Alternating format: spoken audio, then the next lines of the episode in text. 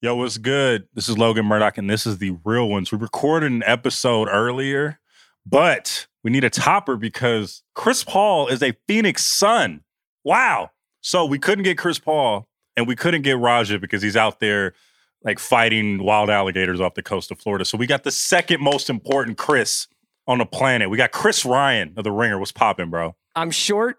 I like telling people what to do, and I can sometimes get myself into a bad mood. So I'm basically Chris Paul. Yeah. Do you flop? In certain circumstances, yes. Yeah, okay, totally. Okay. Okay. Yeah. Chris Paul is a Sun. Yeah, we knew that. We, we kind of had a feeling We- that was going to happen, had right? we had a bit of a feeling that was going to happen, but it pairs him with Devin Booker. I just want to read a tweet from a friend of the show, Kendrick Perkins, who said, Devin Booker, DeAndre Ayton with Coach Monty Williams makes the Suns a top five team in the West. Carry on. Do you agree with Big Perk no, about this trade? no, I do not. I mean, I think it makes the Suns more interesting. Mm-hmm. And I like this idea of later period CP3 getting paid $40 million to go around and like do kind of like extreme home makeover on teams.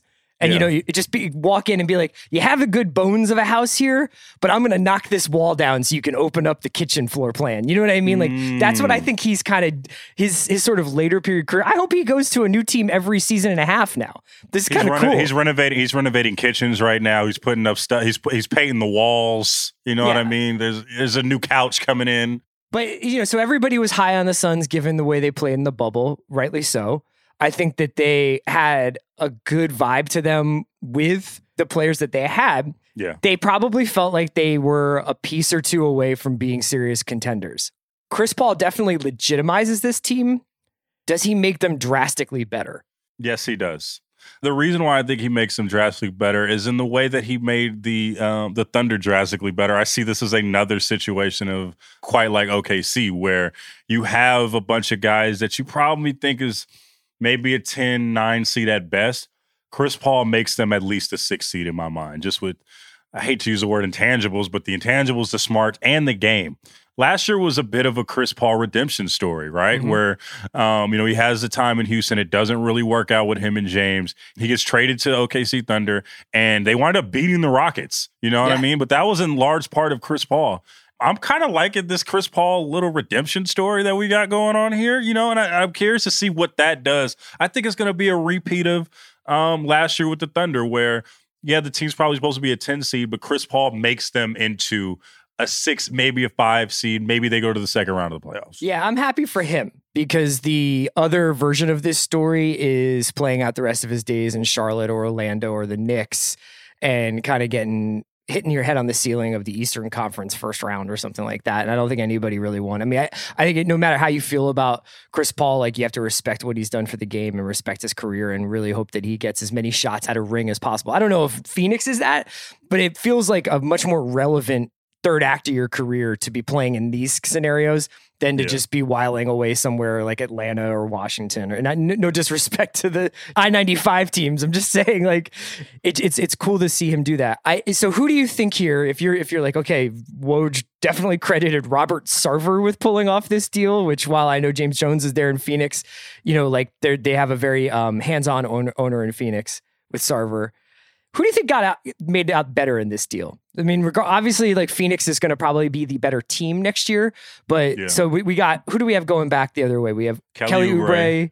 Ricky Rubio, Kelly Oubre, Ty Jerome, Jalen, a couple other guys in draft compensation. But Well, the draft compensation is important though because it's a first in the it's a protected first in the 2022 draft, which is a double draft, right? Like so that is that's the money right there.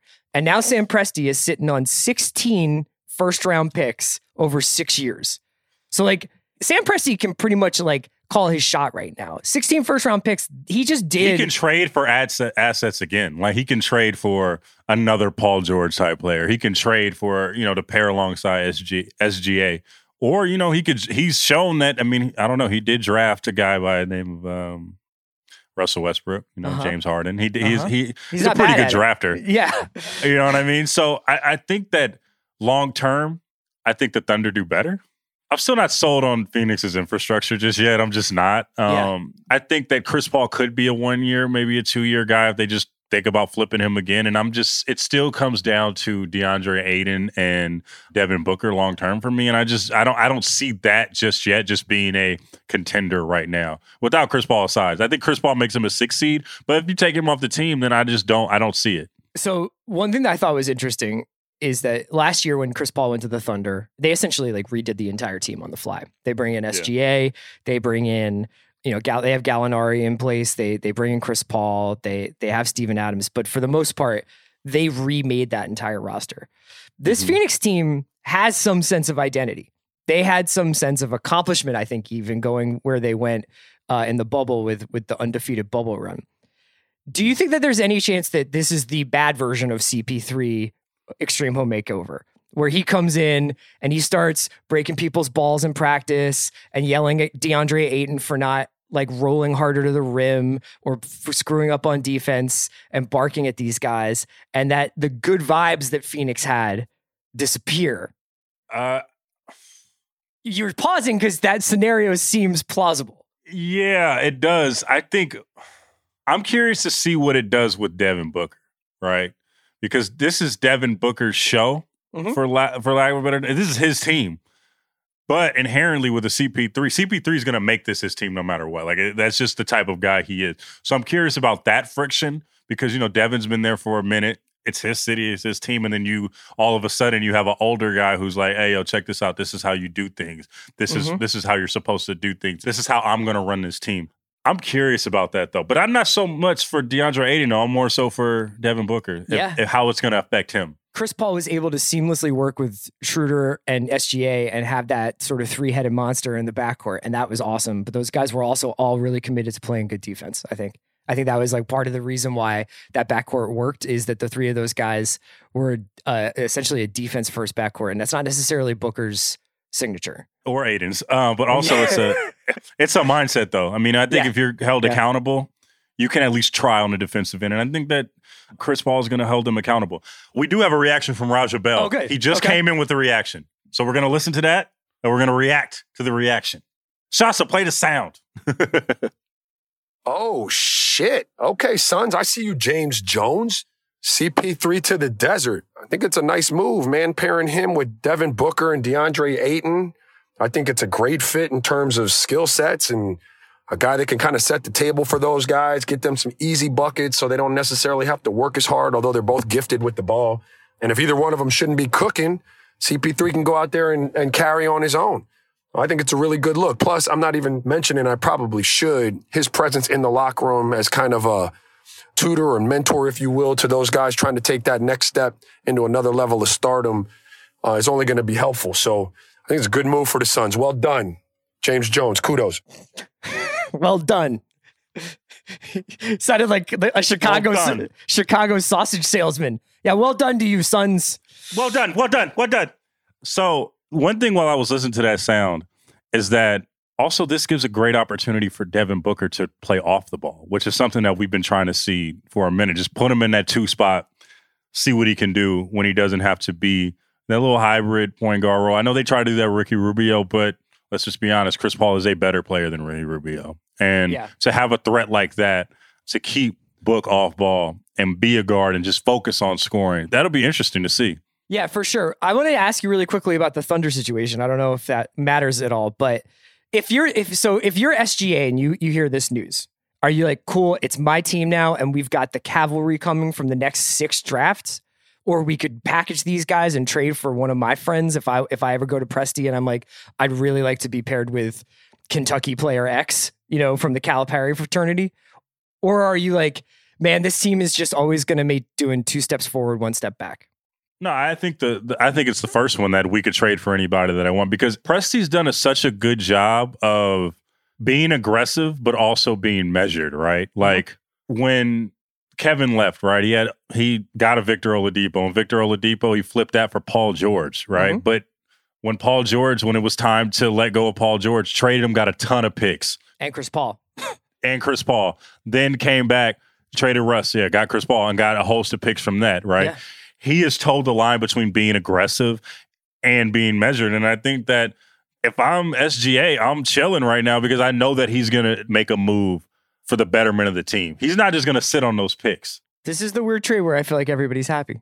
I think that the Thunder got a lot for a guy who, just by the math, is on the downslope. He's 36. And I think they're going to be competitive. I mean, Kelly Oubre is a really good player. You know what I mean? And I, and I trust I trust what Presti's doing. They might not make the playoffs this year, but I think they're going to play hard. I think they're going to be entertaining. So, you know, we'll see what happens. But it was really good to have you on, Chris. Man, come Of on the show man. some other time, All man. Listen, time. not just not this this time. I'm a big, you know what I mean? Big fan. I, you know, you're a friend a of the real fireman. ones. I'm happy to come on and just chat. You know, I'm, I'm more than just news reactions. come shoot the shit with us, man. All right. And We're going to have to go to a break real quick, and we are going to go to the full episode of The Real Ones. Thank you so much for coming on, G. You got it, man. This episode is brought to you by Hyundai. Whether it's taking all your little ones to their sporting events or everybody getting together and taking a ride to the beach, the all new Hyundai 2024 Santa Fe is equipped for any adventure. With features like available H track all wheel drive, you can take on the dirt trails and kick up some mud, or standard third row seating so your whole family can experience the thrill together. Learn more about the all new Hyundai Santa Fe at HyundaiUSA.com. This episode is supported by State Farm.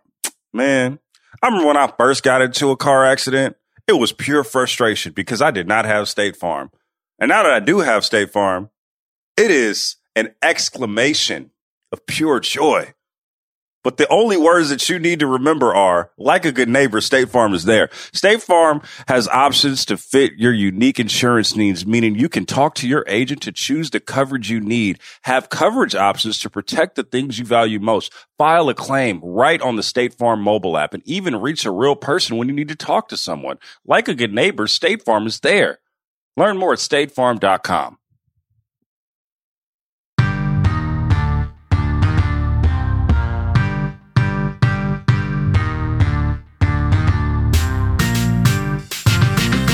What is popping?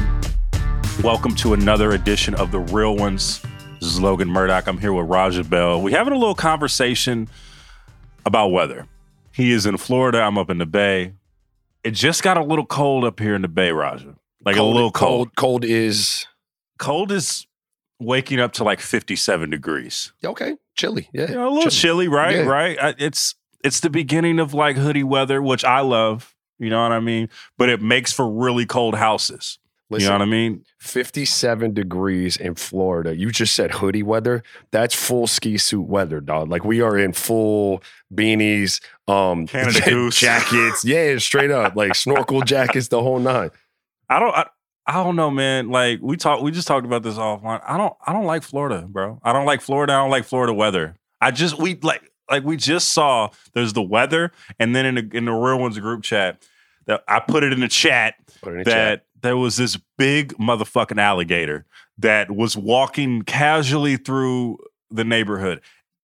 The weather sucks, and then you have alligators. The weather is that sucks. normal? Did you really that just normal? say? Well, the gators are like the, the wildlife down here is it's really dangerous. Like you don't get caught slipping again near a freshwater body of water or taking a stroll through the damn Everglades. But like if you know, you know. So just stay the fuck away from it. Um, but in terms of the weather, I would I would challenge the Bay having any smoke for Florida. If you told me like if you told me Southern Cal or or something like that, we can talk Phoenix area all through the winter. I can have that conversation.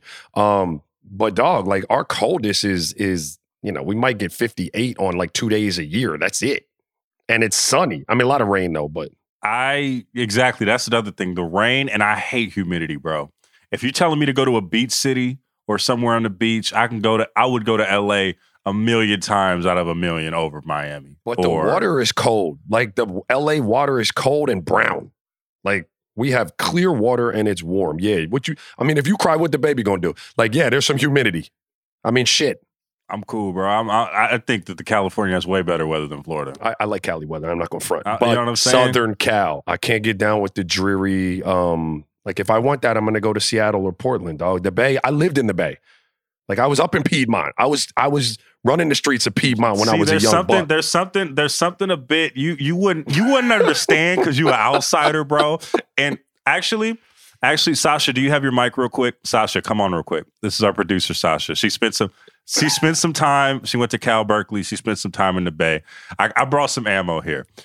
You are an outsider. You wouldn't understand what it's like to have to wake up and it's cloudy and there's a little romanticism to that, bro. There's a little like vibe that you that you like when you're just going on a stroll. It's a you got your Patagonia on and you're going to get some coffee in the morning, bro. You wouldn't understand that being in Florida. You wouldn't get that, bro. Putting it snuggling up with the hoodie weather. Sasha, back me up on this, please. Yes, I'm with you. I like the clouds. I like the rain and I hate the humidity. I grew up in St. Louis, so I know what that's like. It's not like I'm just a complete, you know, dodo. But I have to say, Say it. Florida beaches Say it. really are so much better than SoCal beaches. Bro. It's not even a question. That's not Dog, the how- Logan, bro. how I- do you feel? You just brought in your closer. Sasha And she hey, won this the out. game for Hey, me, Sa- dog. Look, like, I how's said. Sasha, I'm talking about beaches. Sasha, when, I talk, when I'm talking about being in Florida full time, that's not for me. It's all got to factor in, though, Sasha. It's not all got to factor in. Like that No, gray, no. that gray. I mean, it's an equation. It's a delicate balance, right? Because that gray you speak of, I too don't mind waking up somewhere, you know, like i- i- i- in the Bay Area or Portland or Seattle. Like it's, there's some charm to waking up, gray out, like go get my cup of coffee, warms my bones. Like I, I fuck with that for like a week. For like a week, and then I Come on, then you gotta bro. come on, bro. No, no. Okay. Like, I'm see, saying come thing on, bro. Now you can't take my Florida, come on, bro. Florida, Florida, Florida, and the South in general.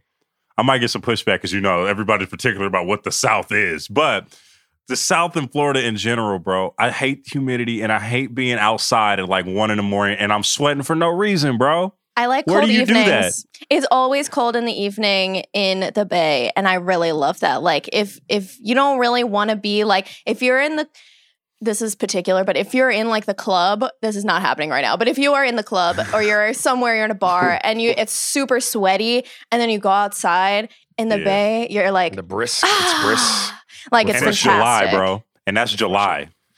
Listen, man, I'm I'm just gonna I can respect all of that. I am a, I am a well traveled um NBA vet. So I love I love a lot of cities for their weather. I'm saying I had a choice to retire in a lot of cities and I chose Florida because like I'm going to be outside. I like outside activities and yes, it's a little hot. And the state taxes don't hurt either, fam. Damn, are you just gonna do me like that? Okay. Mm. All right. I'm all just right. saying, bro. That did You know not what I hurt. mean? That did not hurt. You feel me? all right, all right, all All right, right. for sure. But I'm still saying California, and you know the background. You feel me? Bay Area is the is the, is the way to go over over Florida. I'm sorry, it just is what it is. And I'm just gonna go and say it, East Bay. East Bay. Hey, East. Bay. All right, Sasha. Okay, I feel you. I'm, I ain't gonna Yeah. argue. I Who can't won argue now. anymore. All I- right. East Bay's a little Thank- Raja. East Bay's better, right? Because it's a little warmer and you don't have the fog. Definitely, absolutely, 100. percent Yeah. I'm still repping Piedmont. the Please don't do that. You don't. don't you don't have to do that. I promise. Mont. Don't- don't- don't be- don't please.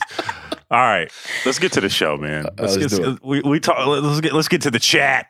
Chat. What time is? All right. Well, what's hap- What's what's happening is is like there's a lot of stuff that's supposed to be happening. Is it actually happening? I was just about to ask you, man, because you know you you you're our intrepid uh, Nets guy. The Mhm. um, James Harden will he or won't he leave the Houston Rockets? That's the big question. Now, there's been some conflicting reports out there. The Mhm. Athletic and uh, Shams and my my my guy Kelly Iko they reported that James Harden is reportedly lo- is not reportedly that he's locked into this season. That he's locked in with the Rockets, right? Right. then there was some reporting from ESPN and Woj saying that you know they're not looking to trade James Harden, but if he were to um, want to trade, the Brooklyn Nets are a prime destination because of Kevin Durant, who obviously they're still fr- they're, they are they they go way back, um, and Kyrie Irving. And the, just the, the load of assets that Brooklyn has that can, they can trade for uh, James. Now on the Houston Chronicle, they're saying that James wants out. That James Harden wants out. Mm-hmm.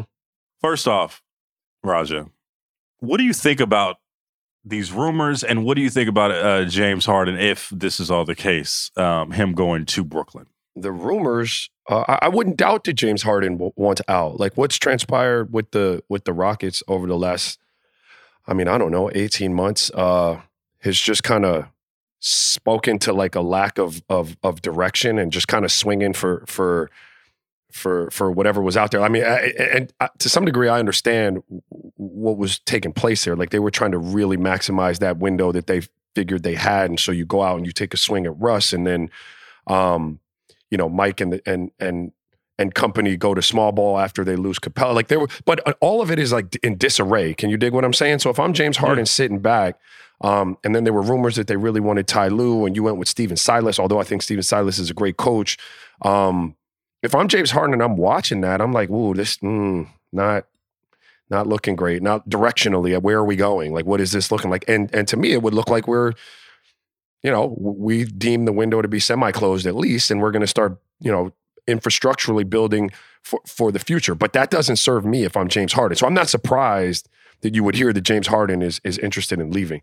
The, and and I'm not surprised that Brooklyn would be mentioned from James Harden's camp as a place that he would want to go. Like two stars, um, you know, hunger there to to come back off of injury and, and for Kyrie and Kevin Durant, they kind of align with James Harden want for a championship. I don't know that that works though. Um, Me either. Yeah, I mean, you t- I mean, look, all fantastic players, Logan. Like I'm not going to argue with that, but damn, they all need the ball, bro. I don't see this hap- I don't see this working. I don't know if it'll happen or not. I don't see this working unless you trade Kyrie to Houston. I don't see those three ball dominant players like that, right? Right. And obviously, we know that Kevin has played with superstars before in Golden State, obviously. But the difference there is there was just one other ball dominant player there, Absolutely. and that was Steph Curry, right? right? Um, that needed the ball. You could you could Draymond doesn't need the ball. Clay doesn't need the ball. He can get off, catch, and shoot, right? I don't see that with the with the Nets you talk about a guy with like James Harden who just takes the ball at the top of the key, brings the ball down, and takes all that time off the shot clock. And then you see Kyrie Irving who needs the ball in his hands to be successful. And then you have Kevin Durant who's pro- who's historically better than both of these guys, mm-hmm. just standing around. Right? Yep. I don't see I don't see that I don't see that working. But with with Houston, I agree with you with uh, how James Harden might feel. Right, this league is all about familiarity, and nobody from nobody of power from the time he got traded there is is in the building anymore. Daryl Morey is not in the building anymore. Uh, Mike D'Antoni's not in the building anymore. Russell Westbrook, who we're going to get to in a second, wants to dip. Right. You are that is your team, but come on, man. Everything is all about familiarity. Nobody. He's like the Will Smith dude. He's like the Will Smith meme where I don't know, you ain't on Twitter, you don't know nothing about this, but the final scene of Fresh Prince of Bel Air when he's in the house just all alone looking around, that's James Harden right now. so I don't see this. I mean, I, I see why James Harden want would would want out, but I don't see it being in Brooklyn, bro. I don't see it working in Brooklyn. You you you hit the nail on the head. I'm not so sure that Brooklyn wouldn't try to pull the trigger, but I would be I, if I were if I were counseling anyone there, I would be really uh, I, I'd I'd be very cautious about that. That would be my that would be my advice to that. When those three were healthy the last time, that was what? Um, 18, 19 regular season. Was that right? Is that correct? Yeah, last same. Yeah. Or, yeah. Um, top 15, all three of them in usage rate. Um, that that doesn't, to your point, like big threes take take place and and and they work. One of that three has to submit um for and and and and sacrifice his personal game for the rest of the team. It's always happened, dog. We're talking Kevin Love. And Kevin Love wasn't the guy that you know in Minnesota. Like that wasn't winning championships, but those numbers, he was a he was a number one in the NBA, getting a lot of numbers. Um, yeah. Chris Bosh, the same in Toronto. Um, you know, those things have to take you have to take that backseat. It was organic in Golden State because Clay and Draymond can be off the ball as much as they are. But you put three dudes in there to need the rock like that, it's not going to. And and from from my man Steve's perspective as a first time head coach, that's that's a lot of shit to deal with. Here's the thing: you talked about one player having to take a back seat throughout all these times. It's gonna have to be Kyrie. Like, it is. That's not happening. And that's not happening. But it's like in a perfect world, it's going to be have to be Kyrie because he's not better than James Harden. He's not better than Kevin Durant. That's but that's not going to happen. Happening. Listen, what happens with Kyrie? It's really interesting. Is like Kyrie, to some degree, like NBA, you, you you and I would sit back and and the average NBA fan would sit back and be like, yeah, uh, James Harden better than Kyrie, um, Kevin Durant better than Kyrie, and and like yeah, there's a good argument to be made for that. But Kyrie is so talented, dog, that when NBA guys get in the gym with him Yeah. and see what he does every day, I'm not saying that they don't believe that they're not better than him, but it ain't that clear because he's really, really special. Like, But that's so- also why you, yeah, that's also why you see him in the finals making all those shots and just doing crazy stuff. That's not the thing. His highs are really high, but his lows don't balance out. No, I'm with you. But what I'm saying is that therein lies some uncertainty as to like who takes the back seat, right? Because if you're in there with them every day and you're like, damn, dog, look at what this, look what he does with the ball. Um, those lines have to be clearly like, and, and the roles have to be clearly established. You know what I mean? We talk about that all the time, Logan. And when they're not, and you have three alphas out there who all need the ball, um, it's a recipe for disaster. If it's not very, very clear that Logan is taking the back seat to Raja and Sasha, or Raja is taking the back seat to I Logan mean, and I, I Sasha. am, I know? am taking a backseat to, to Raja and Sasha. Like But that's you- just what it is. you- know what I'm saying, though, right? Like that's that's Sure. it's really tough. So I agree with you, and and you know, ain't nobody asked me, so you know, I. But if I were advising in Brooklyn, I'd be like, "Yo, dog, I feel like you have all these assets. Do you, if you're in the Brooklyn Nets, do you just want to see how this goes? Like at least for a little bit. You haven't seen um, the roster. You haven't seen Kyrie and Kevin even play yet together. Do you want to see that first before you make a drastic trade, or do you? Would you just say get it over, Willis? If we have a chance to get James, we just go get James. Well, again, I'm on record as as I don't think James is the best fit there. Not because there's anything wrong with James, but I just think the fit isn't great with those two guys. So if you gave me a, a more complimentary piece, in my opinion, with Kyrie and Kevin uh, Durant, I would make the move. Like you know, it's it, it- like I'd make it. Um, I just.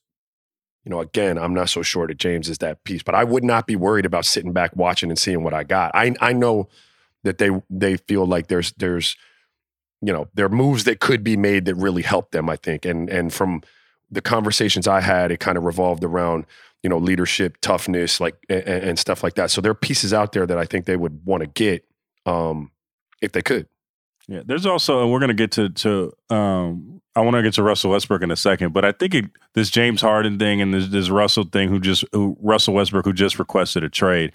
Um, what do you think about these players having this much, um, or forcing their way out, right, or forcing these types of big moves? Um, we saw this with Paul George. We saw this with even in free agency with um, uh, LeBron and Ka- and and uh, and Kawhi and all these players. Do you like the players? I mean, you are a player. Do you like the players having this much power to force their way out? at first i didn't um Even as a player, you didn't. Well, I, I was, you know, you were kind of brainwashed as a player, like for lack of a better way to put it. Like we we were brought up where, you know, under an old system, there wasn't a lot of player movement when I grew up watching the NBA. And so I was used to seeing my stars be, you know, almost lifers with their with their team, or at least until the tread was off the tire and then they'd wind up finishing somewhere else. That's just what I was used to watching. So it was uncomfortable for me at the start.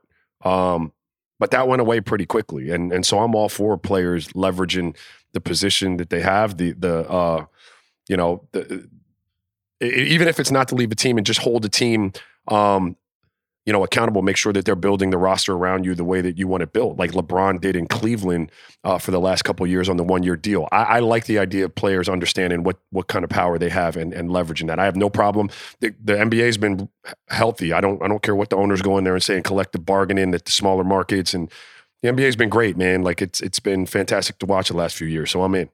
When did you when did you uh, get to the point where you were like, "This is fine," versus players shouldn't be able to do this? Uh, When did when did you get when did you switch?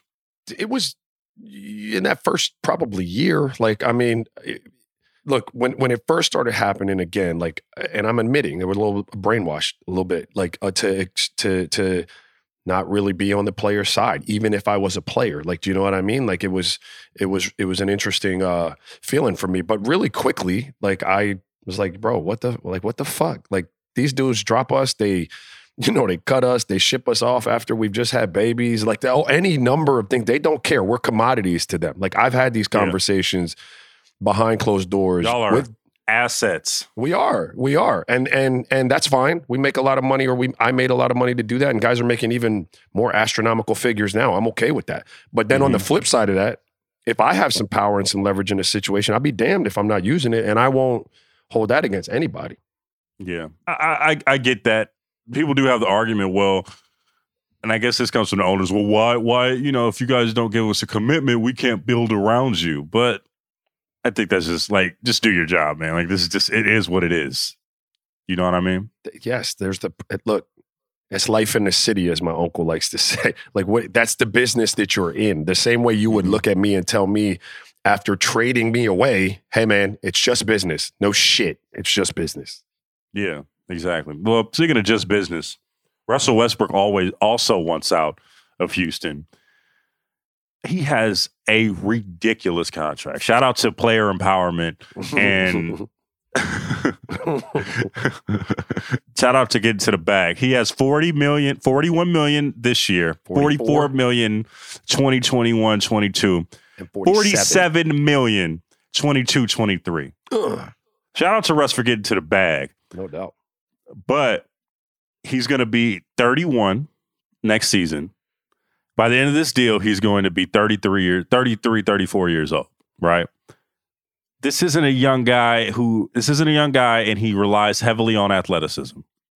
Can't shoot particularly well. Yeah. Can't really, you know, he could score, he could fill up the stat sheet, but we all all know the conundrum of Russell Westbrook. Do you take him on with that? Because I'm gonna just say I wouldn't. Who am I? With though? those, with, the, Who are those, you? Who are you? Are you anyone? You're anyone? Okay, no, no. Okay, we have names. Let's go names. All right, I'm, I'm gonna throw some names at you. If you could do this as a team, the the the Orlando Magic. Interesting. Um, I know. And this I is coming. I got some of these names also from. I just want to shout them out. Dan Devine wrote a really good piece on Russell Westbrook. You guys should check it out. Um, and these are some of the names that he uh, put in into his his his uh, his column. So go check that out. But the first name is the Orlando Magic. I might if I were the Orlando Magic. Hmm. I might. I mean, I you have to forgive me. I know we're an NBA pod. I don't know their entire roster, like, and and and I haven't evaluated I- how they but fit. it's fine. It's also free agency, and it's also, and I, I, I think it's to the preference of like this isn't a this is a relatively small market team. This isn't like the you know what I mean. So, and who doesn't just get star power? they don't get star power, and they're like, you know, they're young but lacking like that guy.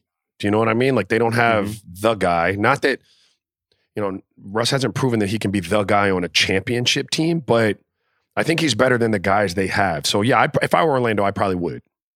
In a vacuum, like I don't know what I got to give up. Okay, What else? the the New York Knicks, Oh, no doubt, no doubt. no doubt, no, No doubt. doubt. No so doubt. it's funny because like I feel like the New York Knicks, obviously they're a big market team in the biggest market in the league, right? Mhm.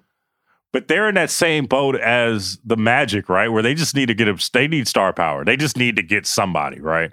But you fall into the trap that the Knicks fall into so many times in the past, where when you get these guys and you don't foster an environment where they could succeed, or you get the guy at the end of the road, um, or the guy that that has played well, but it, like the Zach Randolphs, it just doesn't work there, right? Or or someone that's it's just not a fit, but you got him because he was a name, or you get the name and you don't, and it doesn't work out like a Carmelo Anthony. Well, Melo, yeah, Melo. They went to the playoffs one year there with Melo, right? Like, but yeah, not what they would have expected. See, I think I think Russ still has something in the tank. I don't, I don't think he's going to be the guy from three seasons ago.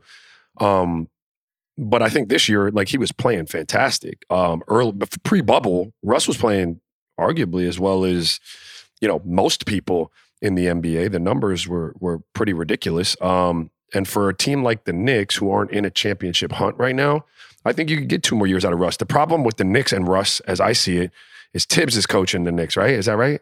Yeah, Yeah, I don't see that being a good fit. So, you know, give after a little bit more thought, maybe not. But if if Thibs wasn't there and the Knicks were who they were or who they are, I would I would say yes to Russ. okay. Um, the Pistons. Are you just going? You're going to hit me with all of these teams, all of this, like, uh.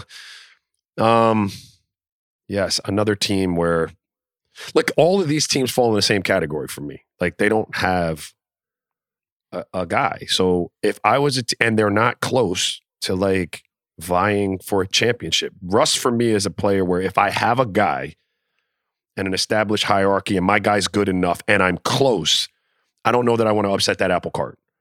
You you know, but like all Yeah. of these teams that are except for New York, you're you're naming teams that are a little bit of ways off. They don't have a true number one. Um, two smaller markets out of the three that you mentioned. Like all of those are destinations I think would be, be good for Russ. Yeah, not I not that- contractually or anything like that. Because again, I'm not digging into all of that. Well, when you're getting to the Magic or getting teams like the Magic or uh, it may- may even maybe the Sacramento Kings, somebody like that, or these these smaller market teams that just want a star, man. Like they just want to be, they want to be relevant. They Yeah. want to be in the conversation of things, right? They want to at, at least be um, on a national TV games, right? The way you do that is get it. You sometimes you just got to take a chance, just overpay a guy. Yep. Right. But they're doing that for relevance. They're not necessarily doing that for a championship. Like the are the are the Charlotte Hornets going to win a championship? No. no, no. Are the Magic going to win a championship? No. That's why you get a player like Russ. It's kind of like for credibility in a weird way. Absolutely. Mike D'Antoni used to say, you know, only only one team's going to win a championship, right? Like we wanted to be that team, but anything short of that, at least be exciting. You know what I mean? And our, that's the way we played. It's the style he liked, and and you know, at the time, I, I didn't really, I guess, hear what he was saying, but that's that's what entertainment is, right? Like, yeah, hey, listen, bro, we're trying to win championship, but we got we have to be excited enough for people to tune in, and and if we are, you know, that gives us more swings at at potential players and and mm-hmm. and, and whatnot, then we might be able to get to the to the to the holy grail. But be exciting if you you know if anything, be exciting. Yeah. And I don't know, man. I, the other thing that is frustrating, like Russ is who he is right now, right? Like, I don't know if I do you see Russ as the guy that that caters his game down the line for a team that you know what I mean, for a championship that just says, I'm gonna take a back seat for a chip, right? Russ plays one way. Look, I love. I'm a Russ fan. Um, Me too. Me too. I love his style. I love how hard he goes. I like the chip on his shoulder that he's always played with. Super res- I respect what he does. I, I, I, this year was a was a this year kind of showed me the answer to the question you just posed. Like I thought he would go in there. I thought he would really commit um, to being a better shooter. You know what I mean? And and and you know because those things can carry you into the twilight a little bit more gracefully in today's Yeah. NBA. And I, you know, I'm not saying that he didn't try to become one, but you know, it didn't look like it translated. And so then it begs the question, can it can it change? And then I I don't think it does. I think he exists in the NBA because of the way he plays. If you ask him to play a different way, I don't think it works. I don't think he is the, the guy that we're saying would would be a star in Detroit and get them nationally televised games in the long run. Like short term, yes, but you're asking him to take a back seat to people and play a different way. I don't think he is Russell Westbrook. Yeah. And another thing though, like, and also I don't know if I can. I, I trust Russ to get you to the playoffs, but if it's his team, I don't trust. Even when he has a guy alongside him and he has to be the lead dog, I don't trust him in the postseason. I mean, you talk about after Kevin Durant left, right? Lost in the first round. Mm-hmm. The second year after Kevin Durant left, lost in the first round. The third year after Kevin Durant left, lost in the third in, in the first round. Did I say third round? No, he lost First. in the first round. In the first round, every year after Kevin Durant left, except for this past bubble season, he was a seven games. He was a seven game series away, and in the final minute away from potentially going out in the first round again to his former team after somebody got traded straight up for him. Right? Yep. He almost got traded. I mean, he almost got beat by Chris Paul, who got traded for him. Yeah, I, look, that all speaks for itself. I think it's the style, Logan. The NBA, you know, I, I hate to oversimplify it, but if you play hard, I mean, you have there there has to be a benchmark for for how, your, how talented your team is, right? But let's say you've met the threshold for minimum talent that you need to win games in the NBA. Some teams don't, but let's say you do. Just by playing hard through the course of 82 games, you can win a lot of games during the regular season in the NBA. Like real talk. Like you just by playing harder than the next team. And Russ is going to set that tone for his team every night. That's who he is. Um, so you're going to make the playoffs. Like you're going to get in the playoffs with a guy like Russ who keeps everybody fired up, keeps teams playing hard, like never is taking a night off, leads by example. But stylistically, when you get into the playoffs, there have to be nuances to that game. And and Russ doesn't necessarily have the nuance to his game. He plays one way. Now, he plays one way better than I could have ever imagined playing one way, but but you can counter that when you're a team in the playoffs. Really sit down, dissect what he's doing, and game plan for that, which makes it exponentially harder for him to do it. How do you guard uh, Westbrook in the playoffs? How would you guard him? What do you mean? How would I guard him? I would back up. Would you would you just give him the Rondo treatment? Like, yo, uh, here you go. Yes, I back up. Um, I'd have my bigs catch him at the rim. Um, you know, not even really try to block the shot. Just come over and wall up, be real big, straight verticality. Um, you know, and and and try to get him caught up in the disrespect of backing up. Because he's gonna shoot it. If you back up, he's gonna shoot that thing. Right. And that's what I want. Like I want the volume of shots from Russ. And even if even if, you know, he attacks me, because sometimes if a guy backs up off of you, you know, it's a, it's an easier downhill because you got to run and start at him. And Russ used to attack Mhm. that a little bit more when he was more athletic. Like he didn't settle for the jump shot. He was still coming at you, but he had more bounce. So he was finishing. Now he doesn't finish it the same way. So I just want to get you caught up in trying to score, even if, you know, I'm disrespecting your jump shooting ability and backing up, get you caught up in trying to score the ball. I feel pretty good about that. We're recording this 9 a.m. Um, Pacific time. Free agency is about to start, Raja. Yep. But before we get to that, let's take a quick break. This episode is supported by State Farm. Man, I remember when I first got into a car accident, it was pure frustration because I did not have State Farm. And now that I do have State Farm, it is an exclamation of pure joy. But the only words that you need to remember are like a good neighbor, State Farm is there. State Farm has options to fit your unique insurance needs, meaning you can talk to your agent to choose the coverage you need, have coverage options to protect the things you value most, file a claim right on the State Farm mobile app, and even reach a real person when you need to talk to someone. Like a good neighbor, State Farm is there. Learn more at statefarm.com. This episode is brought to you by Visible Wireless. Want a wireless provider that always brings its A game? Switch to Visible, the wireless company that makes wireless visible.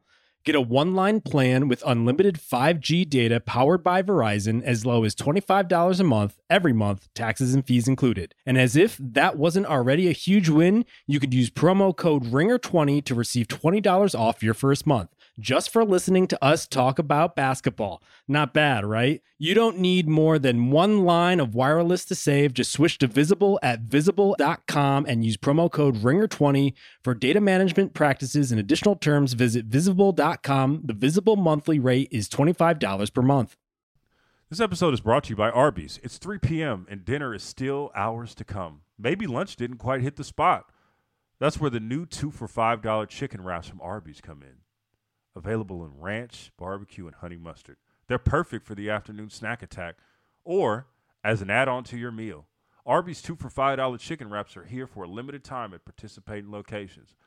Visit an Arby's near you or order ahead on the Arby's app. And we're back. So, Raja, free agency. It's coming. Yeah. It'll probably be commenced by the time this podcast comes out. What is what? How did you approach free agency? Were you nervous right before that? Because usually it was it was at like midnight. It was really it was it was like late night. All you, you're staying up. You're talking to your agent.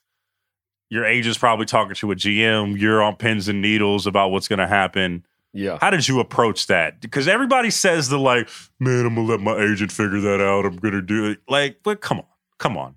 You're paying attention. You care. I don't want to hear the BS. Right. How was it the night before free agency? Um, it was like Christmas Eve, man.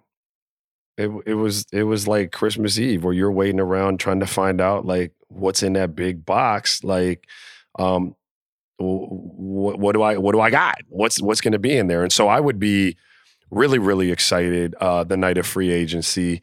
Um, when I was when I was a player that was going to be in the first wave. See, most agents know, or at least mine would tell me, you're a first wave guy. So first wave guy means I'm getting a call at 1201 um, from teams, or he's getting calls, and then they're calling me, setting up meetings and trying to come down and see us and whatnot. Um, if I'm not a first wave guy, then you know, shit, I'm go to sleep and read about it in the morning. And then there's some anxiety as guys start to go off the board to different places and money starts to get spent. And and you're trying to figure out like how that how that works out for you. So it's you know, some of it depends on where you are in your career. But generally, if you thought you were a first wave guy, man, that shit was like Christmas Eve. What was your first? Tell me your first wave experience. Um, first wave experience. Uh, I got calls. They started at twelve oh one. I was in. I was in the shower. Um, what what what year is this? What what year are you at First Wave guy? This was 05. Um, Okay. Yeah, it was 05, I think. Is that right? Or 04? It was the year I went to Phoenix. It's the year I signed the deal. So um my phone started blowing up. Like it was it was 12. I had like three meetings set up for people to come into Miami uh in the next couple days. And like Kevin McHale, and I think he was in Minnesota at the time and a few other places. And then you know, m- my agent called me and Phoenix had had made an offer and I hadn't heard from Utah. I really wanted to go back to Utah. And so I um Phoenix called and they put like a take it or leave it deal kind of on the table where it was mm-hmm. like, you know, it, it could be gone in the morning. you know, but the money for me was great. Like at the time, How I does, was, how does how does it take it or leave it deal? They're like, hey man, we got hey, check this out. Or did, are they saying this to your agent and your agent's throwing this to you? the my agent said it to me. He's like, I just got off the phone with Phoenix. You know, he called me and I was like, look, I've spoken to X, Y, and Z. I got meetings lined up. He was like, okay, well, this is going to be interesting because I got a call from Phoenix. Now, I should have, I should, let me rewind. Before we went into uh, um, free agency, like I already had an idea of, of like I had written down with my wife, like, like five of our destinations from one to five, like where we wanted to be. Tell me the destination. It was Utah. It was Phoenix. Um, uh, at the time, damn, I don't even remember. Those were my top two. That's that was kind of my wish list. And then I had, I don't know if it was Chicago after that. There were a couple other places that I would play, but those were the two that I wanted to play in. I had been in Utah, um, and Steve and them were playing a, a style of ball in, in Phoenix where I was like, that shit could be really cool, you know. So those were my two places. My agent hits me and is like, look, I got some interesting, like, uh, interesting deal from Utah. Here's what it is: X, Y, and Z. You know, they say it's a kind of a take it or leave it deal. They want to get it done within 24 hours. So I'm like, oh shit! Like, feed her to the fire. The money was better than I had anticipated because I I had never been anything other than a minimum guy. So I was like, man, that's a lot of money uh, for me. Can we get more? You know, in free agency, he was like, well, you know, we might be able to eke out a few more, and we might lose a few in the process. He was like, I this one's a hard one because it's a it's a number where, you know, you're gonna have to make a decision on. I said, okay, we'll call Utah and see what Utah wants to do because I'm I'm coming from Utah. I really want to go back there. So he called Kevin O'Connor with the Jazz. Kevin KOC? KOC, shout out. He called Kevin O'Connor with the Jazz, and Kevin O'Connor said, We'll talk tomorrow. Like they didn't want to, they didn't have any interest in negotiating with me that night. And so I felt kind of like, all right, well, fuck it. Like if you guys aren't going to negotiate, this is a take it or leave it. I don't know if it'll be there tomorrow. Like I'm going to take it. So we took the deal, and me and my wife got dressed, and we hit the bar. Oh.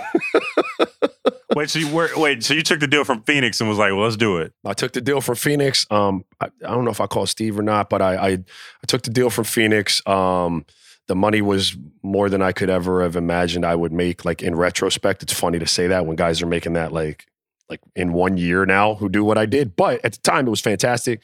So we got dressed. We went out. We celebrated. Man, I was I was hyped. You was in Utah? I was at Miami Beach. Oh, okay. Oh, you Yeah, was you yeah. was oh okay. Yeah, so we were- yeah, we were out. We were out. Yeah. Yeah. hey, boo. The bag just landed. Let's go. We're good. Let's go. We're good. We're good. Drinks on me.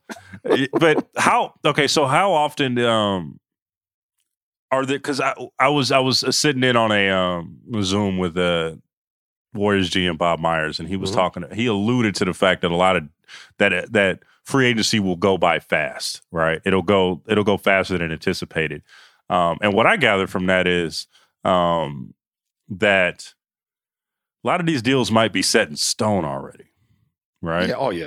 how how soon before a free agency are the deals kind of like yo wink wink you know how how how how how much how sooner do you agree to a deal before it's it's actually done beforehand Well, before you can actually sign it, like the- before you I'm- can actually sign it yeah like before well, like there's the, a moratorium, right, or whatever that's called, where like you're going to agree to the deal. Like I agreed to that deal the night of uh, I don't know what, uh, what was it August first or whatever it was, and Yeah. then July I couldn't 1st July first. I couldn't sign that deal until whenever. So that's a weird time no, because like before the moratorium though do you do you like have little fillers do, do pe- obviously people talk before then right Yeah, like well, so I knew there would be interest. Like, so let's say the last time I was a free agent, right? I, I had I had been living in Piedmont, um, and yuck once I told the Warriors I wasn't going to play that year because I was coming off that torn wrist, like they wanted me to play the last four or five games. I knew what teams were going to have interest, you know, from my agent. Like they had already talked to my agent before I got cut. I would use my pregame routine to kind of audition. Like I was out there working hard in pregame, showing whatever you know other club was in the building. Like that I was Oh, healthy. you was really you was really out here like the equivalent to Instagram now. You was doing the workouts. You was full sweat. Like ah, Oh, you was word, word, like getting up and Ah. down, full court shot. Like how many times you see a dude working full court in pregame? Like I was that guy. I was working full court, just let everybody know I'm healthy. So, so I knew who had interest, but I didn't have a like I didn't. We weren't talking numbers. You know what I'm saying? So what happened to me was teams like Miami, who really were like, yo. You know, Pat Riley was like, "Yeah, we really have interest in him. Like, we think, you know, I didn't know that LeBron and them were getting together that year, but they had expressed interest. Um, by the time they called me the next morning, when Erik Spoelstra called me, it was for the minimum. So, Wait, so I- you so this so let's let's let's revert let's let's let's let's go back a second I- let's go back a second. right, You said something. This is 2010. I'm assuming, right? This is 2010 correct. because as you said because you said LeBron James. Yeah. You could have played with LeBron, but the bag wasn't right. So you could have played.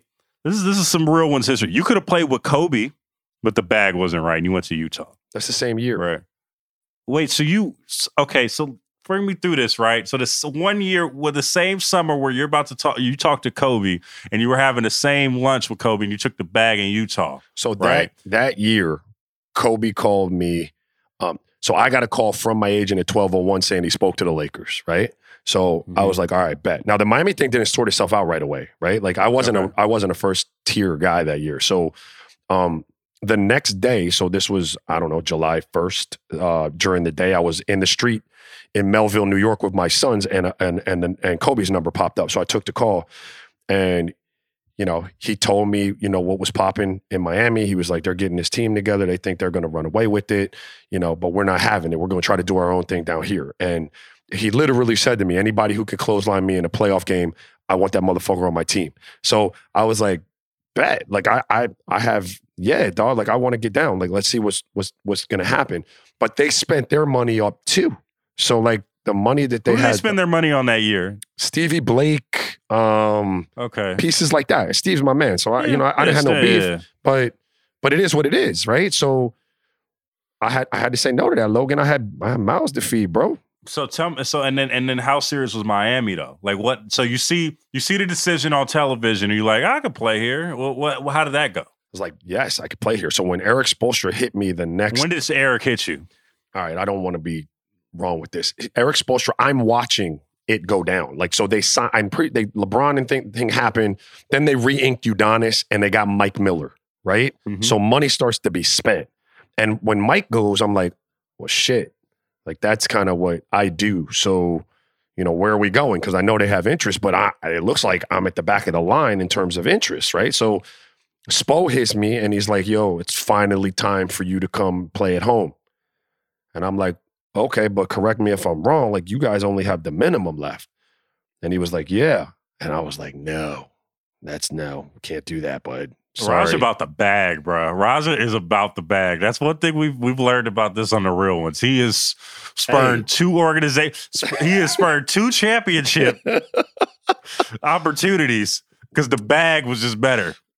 You could have went home. We could have had. You could have had that that Miami weather you talked about, right? no doubt. You could have had that LA weather that me and Sasha talked about, that California weather, right? Yep. She was like, "Nah, hey, bro, I'm gonna get this bag, bro. I'm gonna go. I'm gonna go to Utah, eat this Walters every two weeks, and I'm gonna We gonna we gonna figure it out." It was Cucina Toscana at the time. He didn't have Valters yet, but it was still banging. Um, so it came down to them and and the Bulls, and the Bulls were offering me like more per year on a two year deal, and the money was about the same in Utah. Was spread out over three years. So we were going into a lockout, and I didn't know how much of that first year I was going to lose percentage wise, right? So. I'm like, well, it's probably better if we spread it out over three. I take less of a hit on year one. I can recoup it in two and three. So we went. We went to Utah. Okay, so wait, so Utah did the three year deal Yeah. for you? Okay, Yeah. and eh, okay, so all right, I, I get that. I, I see it. You, we we forget What? what's up. Listen, dog, I could have, I mean, in retrospect, the Miami thing could have been a good look. But once you start playing for the minimum at that point in my career, I, I don't know That's that all you're going to play for. Huh? yeah, I don't know if I could play enough more years at the minimum to make up the, the roughly 10 that Utah gave me. You know what I'm saying? So yeah. that was tough. But I, my, my career probably wouldn't have ended the way it ended. It was, it was like when, when me and Ty Corbin got into it, that was some shit. Yeah. We could talk. We're going to talk about that at some point in this, in this podcast. Just y'all stay tuned. That's why y'all listen to the real ones. But That is going to be, listen, if you want to hear what really went down, like some wild shit, I'm going to tell you exactly what happened in that locker room that night.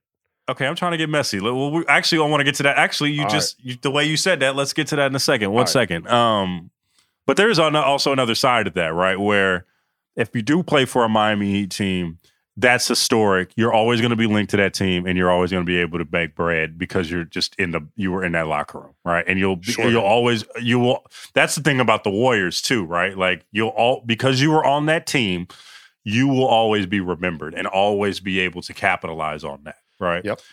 That's another argument to that. But you just we just got we just you just got some stuff. What happened with you in, you in Utah with Ty Corbin? So Utah is not unlike what we were talking about with with with Russ, you know, a minute ago, and and even James Harden. Although I make, let me make it clear, I'm not comparing myself to the like that type of player in a star. You're not but I- Russell Westbrook. I- no, but you know, part of going to and I talked about choosing the bag, and we were talking about the bag. Mind you, none of those teams were bad teams. Like they were all like obviously Miami with LeBron, and then we're going to be closer to a chip. Like you had Kobe, but Utah was a really good team with Deron Williams, and they were bringing in Al Jefferson. You had a young Paul Millsap, Andre Kirilenko, Mehmet Okur. That's a good basketball team. Do you know what I mean? Had been making the playoffs and, and bringing in Al at the time, I thought we were going to be really good. Chicago was a really good team, so I wasn't choosing like to go to bum teams. Like I was, I was going to go to a good team for the most money. So that season, like, like was a shit show. They traded Deron. Um, he got into it with Jerry. Like their thing happened. We were losing. Ty Corbin got the job, and then like you know, I was Ty's guy at first, bro. Like, real talk. He pulled me in. We were in Phoenix. He was like, hey, I'm going to need you as kind of like a voice in the locker room to kind of, you know, uh, have my back and so on. I was like, dog, I got you, bro. Like, I was excited. But like, dude, got a head coaching job like in Utah. Like, this is cool, man. I got you. So, you know, we started like that. And then we just weren't very good. Um, and and Ty and I started getting a little sideways, like off some you know, I, I'd stop into the family room like on the way out to to to see my wife and kid. My kids were babies, man. They were little. They were excited to be at the games. I'd go high five. What's up, buddy? Give him a kiss and shit. And Ty would call me in and be like, "Hey, man, heard you were in the family room. Like, what are you doing in there? How you think that looks to people?" And I'm like, "What the fuck? It don't look like shit. Like." You know what you what are you worried about? Well, it looks like you're talking about me. I'm like, bro, you worry about the wrong shit. Like I'm in there to see my wife you know, kiss the kids, bro. It it it, gives me a little refresh at, at halftime. I'll come out and do my job. Don't worry about Oh, it. Oh, so you would do this during the game? You would go to the family room during the game and say what's at up, come halftime because it's right. Got it's it. right in the tunnel. Like my kid's standing in the tunnel, right? So like I take him Yeah. back in, kiss my wife, and then I walk right back out the tunnel. So, you know, but I, I heard where he was coming from. I had never had that problem in the NBA. Then the the anthem thing, like I would I would kind of you know I would I always had the BGs like when I was young in my career, so I would kind of go back, use the restroom, stretch, and then come back out. It had never been an issue. And then Ty jumped on me about that. So I'm like, damn, is he just he's fucking with me, right? Like this isn't like I've always done this. I did it with Jerry a month ago and it was never an issue. So as that starts to happen, like I start to get, you know, whatever. Then they, you know, they tell me Gordon's gonna start starting and they tell me before the game that was a little messy for me. And you know, the Like, media right before starts the game.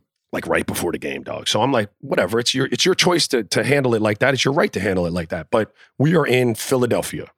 Um, I am pissed. Right? He pulls me out of the game. I'm not playing well. Uh, Is Philly, for context, is Philly one of those cities because you had a, a history there that you just want to ball in, that you just want to like, that the cities that you like to play in? yes, I like I you want to represent in Philly because that's where you started, right? So like I want to yeah. I want to do well in Philly, but it didn't really have any bearing on what happened that night. We were just Okay. bad. We were a selfish team. He didn't ever address it. Um, guys were going for theirs, and I didn't play like that. So you know, he pulled me out and I go down in the end of the bench and I said some shit like, "Get me the fuck out of here" or something like that, right? So you know, he doesn't play me again in the first half or the second half, and we lose the game. Um, mind you, that was like first quarter, so we lost the game. Um, and I'm sitting in my locker, and he comes in and he's, you know, saying this, that, and that, and he looks over at me, he says, and then you, you know, you go over and and and and all right, I was feeling bad about what I did. So what I was going to do was what I tend to do, like when I do dumb shit, is just be like, hey man, I fucked that up. Like I shouldn't have done that. Like that's my bad, and keep it moving. But this is what he did prior to me getting a chance to do that. He was like, you know, you you go over there, you come out of the game and say that shit, and and and we can't win a game because of that. And I was like, what? I said, wait. I said, bro. Now I'm where the whole team's around. I'm like, dog, you're wait a minute. You're saying that what I did coming out of the game cost us the game? Like I lost us the game? And he fumbled. He was like, well, you know what I'm saying is, yeah, yeah, that's what I'm saying. You lost us the game. And I said, well, then you're a stupid motherfucker. And he said, what? Bro, he said, what? I said, you're a stupid motherfucker if you're saying what happened between me coming out of the game in the first quarter is the reason we lost that game. And bro, like the whole locker room looked around like, uh-oh, right? Like everybody, dog, every, yeah, like just like that. So everybody Everybody's on the- their phones and then they look, they're like, dog. Everybody, so silence. We all get dressed. He calls me in the locker room. He's like, hey, man, you're not going to come on the rest of this trip into the coach's locker room. I'm like, whatever, bro. He was like, uh, you know, we're how getting many, cab. more, how many more games you guys got? two, Uh, one game, two games on the road trip. Like it's short. Um, he's like, we're going to get cab to come get you, um, take you back to the hotel. You'll have a flight tomorrow. I'm like, all right, bet. So, you know, I'm waiting in there for the, the cab don't come. So now I got to get back on the bus because they can't leave me. So I get on the bus, like, you know, I walk past him on the bus. He's looking crazy. And everybody in the back is like, bro, you know, oh shit. No, you really the did that. most exciting shit that Like, happened all season. crazy, bro. So um they get me to the they get me to the hotel, they go to the airport, or they go to the airport, I'm on the bus, then the bus drops me at the hotel. And then I get back to Utah and I meet with him and Kevin O'Connor like two days later when they get back. And uh I go in and Kevin's like, Well, you know, um, I'm assuming you're gonna ask me for a trade. And I was like, nah. I was like, I'm not, I'm not asking for a trade. I was like, look, that shit happened. Like, I probably shouldn't have said that. But I ain't, I've never had a loss blamed on me in an NBA game, whether it was my fault or not. And it surely wasn't my fault the other night. So, like, that it triggered me, bro. Like, you blame a loss on me that I ain't got nothing to do with. And I lost my cool. But I'm not asking for a trade. Like, I'm a grown man. Like, I like living in Utah. I signed up to play here. Like, I could get past that. Like, if he could get past that. And I said, Ty, if you can't get past that, let me know now. And I would, and I'll say, let me go. He looked me in the face. He was like, no, we're good. I said, all right. The motherfuckers buried me, buried me underneath the bench, Eh, eh, underneath the bench, bro. So, Did you have to suit up or just straight DNPs? Oh, they suited me up and DNP'd me, suited me up and DNP'd me, which, which was fine. Nice. Like, hey, man, like now I know that I can just fucking play golf because like I'm never going to play. So it, it got so awkward, dog, that like we were in San Antonio for the playoffs and he would, we made one three. Look that shit up. We made one three in a playoff series as a team. One fucking three. He would not put me in the game ever, ever. So like, I was like, this shit's just comical. So I would be coming back from the golf course with my clubs on my back, like, and he would be going down for the first bus to go to a playoff game, like, and he'd hop out of the elevator. I'd be standing there with my golf clubs on my back, looking at him like, "Hey, bud." I go up and change and me. I it was it was a fucked up situation though. I've never ever said what happened in that locker room that night, but yeah, I call him a stupid motherfucker. Oh. You wanted it. You asked for it. hey, bro. Hey, that was that was awesome. That was one of those things where we had something on the rundown, bro, and it just whoop. now, now it cost me like uh, it cost me like the next year. Um, I stayed home that year. Like they were like, you could come. We want you to come back, but you can't address what happened last year. You can't talk about this. This is Dennis Lindsay now. I'm like, then nah, I'm staying at home. Like I'm not. What the fuck? I'm not coming back there with rules. Like, like, like y'all just gonna be telling people what happened. I can't say shit about it. So they left me at home. They took me all the way to like they took me on their roster all the way to like the day where I couldn't make someone else's roster for the playoffs. oh. I was playing tennis in a doubles tournament with my dad down in Miami Shores. And it was the day. And my agent called me. He was like, hey, they got you. I was like, what? He was like, they they they cut you. I was like, okay, bad. Let's he was like, but it's it's one day past the deadline, dog. You can't sign with a playoff team. Damn. Yeah. So, So, wait, they got me. honestly, they got me. They got you, but you still was getting you was collecting checks living in Miami Beach for a whole season though. For a so whole who really season. won out the deal? I was Who on the really PGA tour. I was on the PGA tour. I was getting paid to play golf. that reminds me. That reminds me. I mean, like of like Andre Iguodala who played last year, and um, before he got to the Heat, he was with Memphis collecting, you know, like 17 mil. Yeah. But he was staying out here. You you could see Andre around just Right. chilling. Working out, but he was just he was just around. He was in San Francisco sometimes, was Right. around in the East Bay. Not Just a bad life, bro. As getting long as you stay in shape. You know what I'm saying? Getting paid, bro. What you want to do today? No, I'm just I don't know, bro. Just chilling, bro. What you want to do today? But Good Hey, work. Good work hey. if you could get it. good work if you could get it. And like I, you know, the end of my career was was not.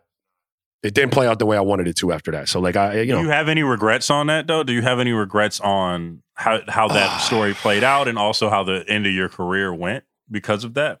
Um, I mean, deep down, probably, but I mean, at the end of the day, man, like I was a I was a grown ass man, bro. We had had enough. Like I didn't even touch on all the little exchanges and bullshit we had had and that he had said, and that you know, so like I felt really good about that. There wasn't a whole lot of tread left on my tire anyway. I would have probably got like a, you know, a vet minimum somewhere to play or something like that. But like there wasn't a lot of tread left, so I could sleep at night because he deserved to hear that shit.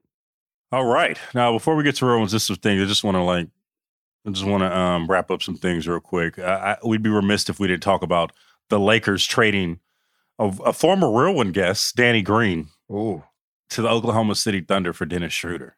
How do you feel? I mean, that's I feel like that's, that's a good deal. It's a yeah, Danny. I'm sorry, bro. Um, Lakers, good deal, good deal. Good deal. I Good mean, deal. you know, eh, that means and that means Rondo's probably going to leave. Do you? Is that cool? Do you think that that's Um, yeah, I think, yeah, I think I would let Rondo go. If I had Dennis Schroeder, I'd let I'd let Rondo go. I, I like Rondo though, but Dennis Schroeder's hey, tough, bro.